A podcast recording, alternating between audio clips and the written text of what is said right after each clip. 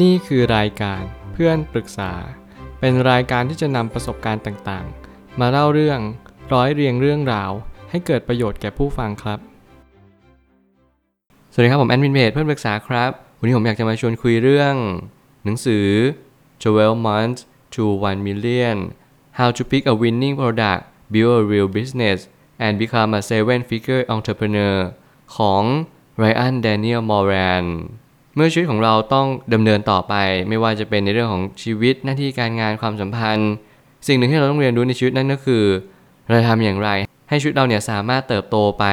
ต่อเนื่องได้อย่างไม่มีจุดสิ้นสุด การทำธุรกิจเอ่ยการทำงานประจำเอ่ยหรือว่าการเป็นนักลงทุน เราต้องเลือกสรรกันเอาเองว่า เราถนัดแบบไหน หนังสือเล่มนี้เป็นหนังสือที่เน้นย้ำว่า เราจะสามารถทำเงินล้านได้ภายใน 12 เดือน ถ้าเกิดสมมุติผมตีต่างนั่นก็คือ เอาเป็นประมาณว่า 1 ล้านบาทก็พอ ไม่ต้องถึงขั้น 30 ล้านกว่าบาท สิ่งเหล่านี้เป็นสิ่งที่เน้นย้ำว่าเราแต่ละคนนั้น สามารถจะทำได้และสร้างได้ถ้าเรามีกลยุทธ์ที่ถูก และนอนสิ่งที่เราควรจะมีความรู้และความสามารถมากขึ้นอย่างไม่หยุดยัง้ง สิ่งทั้งหลายเหล่านี้มันเป็นตัวเน้นย้ำว่าเราสามารถที่จะทำได้หรือเปล่า เราทำได้กับเราทำไม่ได้ มันเหมือนมีเส้นบางๆกั้นกันอยู่ แต่แล้วเราก็ต้องเรียนรู้ว่า เราสามารถทำได้ก็ต่อเมื่อ เรารู้และเรามีเซนส์ที่เพียงพอในการที่เราจะทำสิ่งสิ่งหนึ่ง ผมเชื่อเสมอว่าคนที่จะทำอะไรที่ประสบความสำเร็จ เขาไม่ได้ทำตามความรู้และความสามารถอย่างเดียว แต่เขามีตัวที่เรียกว่าจิตสำนึก เขามีเซนส์เขามีสิ่งที่ไม่เหมือนคนอื่น คนส่วนน้อยเท่านั้นที่จะได้รับหรือว่าได้เรียนรู้ว่าสิ่งต่างๆในชีวิตที่มันไหลเวียนและหมุนวนเวียนอยู่เนี่ยกำลังบ่งชี้ไปยังจุดเดียวกันว่าเราต้องทำสิ่งนี้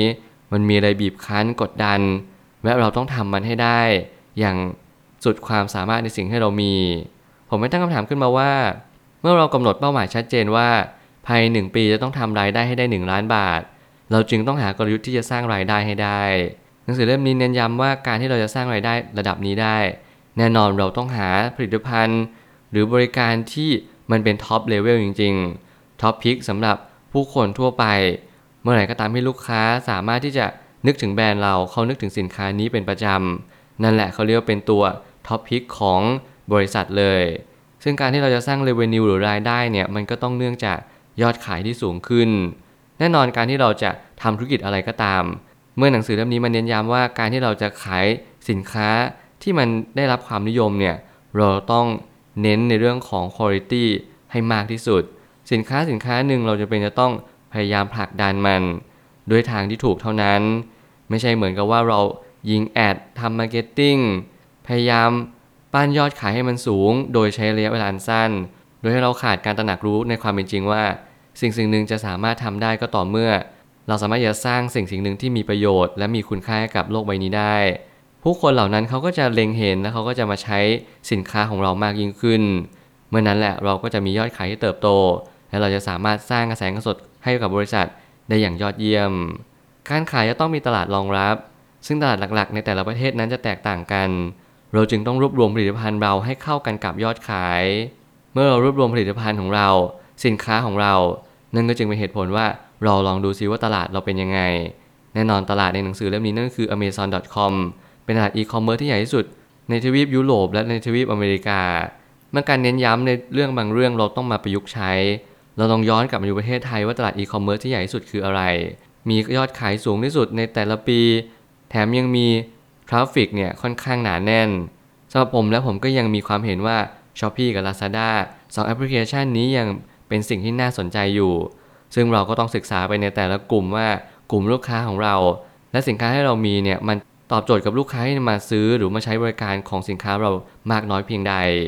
นี่เป็นเหตุผลว่าเราต้องค่อยๆศึกษาเรียนรู้เข้าใจตระหนักรู้แล้ววันหนึ่งเราจะตกผลึกว่า ยอดขายของเราจะเติบโตได้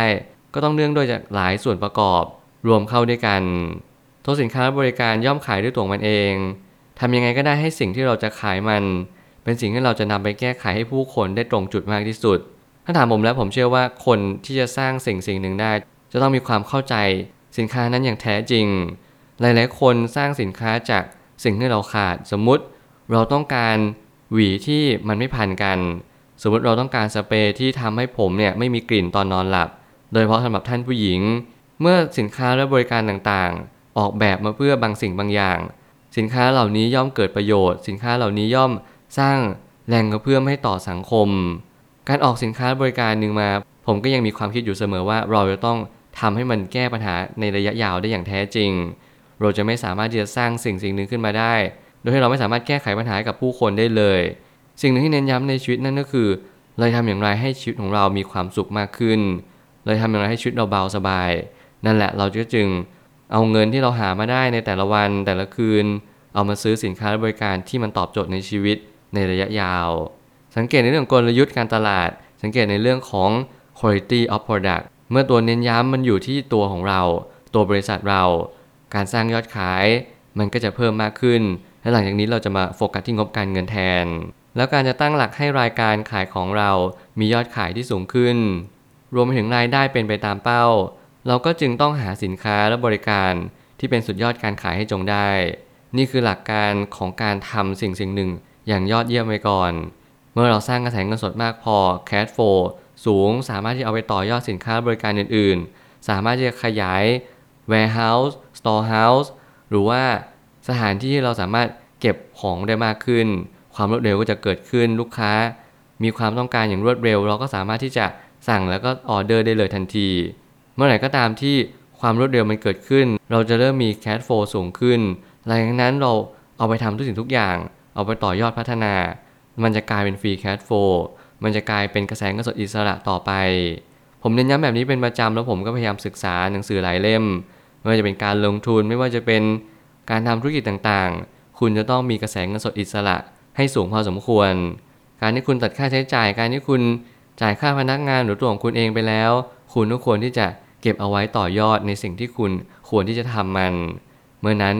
บริษัทของคุณรายได้ของคุณก็เติบโตเป็นเงาตามตัวแต่แน่นอนว่าคุณต้องหายอดขายที่สูงก่อน คุณอย่าพยายามหวานแหคุณต้องโฟกัสและเขาโฟกัสเนี่ยทำให้ทุกๆทางเลยไม่ว่าคุณจะทำอาชีพอะไรหรืออยู่ในบริบทใดก็ตาม สุดท้ายนี้ทางนี้ หนังสือเล่มนี้ไม่ได้มาชี้วัดว่าเราจะสามารถทำตามได้ทั้งหมด เพียงแต่มันคือแง่มุมหนึ่งของคนที่ประสบความสำเร็จจากสิ่งที่ทำมา จากผู้เขียนเนี่ยเขาก็ได้เรียนรู้ว่าการที่จะมาเป็นผู้ประกอบการเจ็ดหลัก หรือว่าการที่เรามีรายได้เจ็ดหลักขึ้นไปเนี่ย มันไม่ใช่เรื่องง่าย การที่เราทำธุรกิจจริง ๆ การที่เราจะทำสินค้าให้มันติดตลาดจริงๆเนี่ยมันเป็นสิ่งที่เราต้องค่อยๆ เล็งเห็นค่อยๆโฟกัสในตัวเอง คนเขียนค่อนข้างที่จะออกแนวประมาณว่ามาสร้างแรงบันดาลใจ แล้วก็มาสร้างให้ความเชื่อกับเราทุกๆ คนว่าเราทุกคนสามารถที่จะทำได้ โดยตัวของเขาเองเขาก็มีธุรกิจของเขา ซึ่งแน่นอนว่าผมก็มีความคิดที่เห็นต่างว่าการที่เราจะทำธุรกิจสิ่งหนึ่ง เราต้องดูจังหวะ เราต้องดูโมเมนตัม เราต้องดูเทรนหรือแนวโน้มว่าแนวโน้มมันไปในทิศทางใด การเราชอบหรือใช้บริการใช้สินค้าหนึ่งเนี่ยมันไม่ได้การันตีว่าสินค้านี้เวลาเราสร้างมัน มันจะสามารถถูกใจทุกคนทั้งหมด แต่น้อยที่สุด ผมขอให้ทุกคนเนี่ยเรียนรู้ที่จะใช้ประโยชน์จากสินค้าบริการที่เราใช้ให้ได้มากที่สุด การกองมันให้ตกผลึกจนได้ว่าเราจะสามารถสร้างมันได้หรือเปล่า การทำลอกเลียนแบบการมาแย่งตลาดมวลรวม ไม่สิ่งที่ง่าย แต่มันเป็นสิ่งที่พอทำได้อยู่ ทุกวันนี้มีสตาร์ทอัพเกิดใหม่มากมาย ทุกวันนี้มีคนที่เล็งเห็นบางสิ่งบางอย่างตลอดเวลา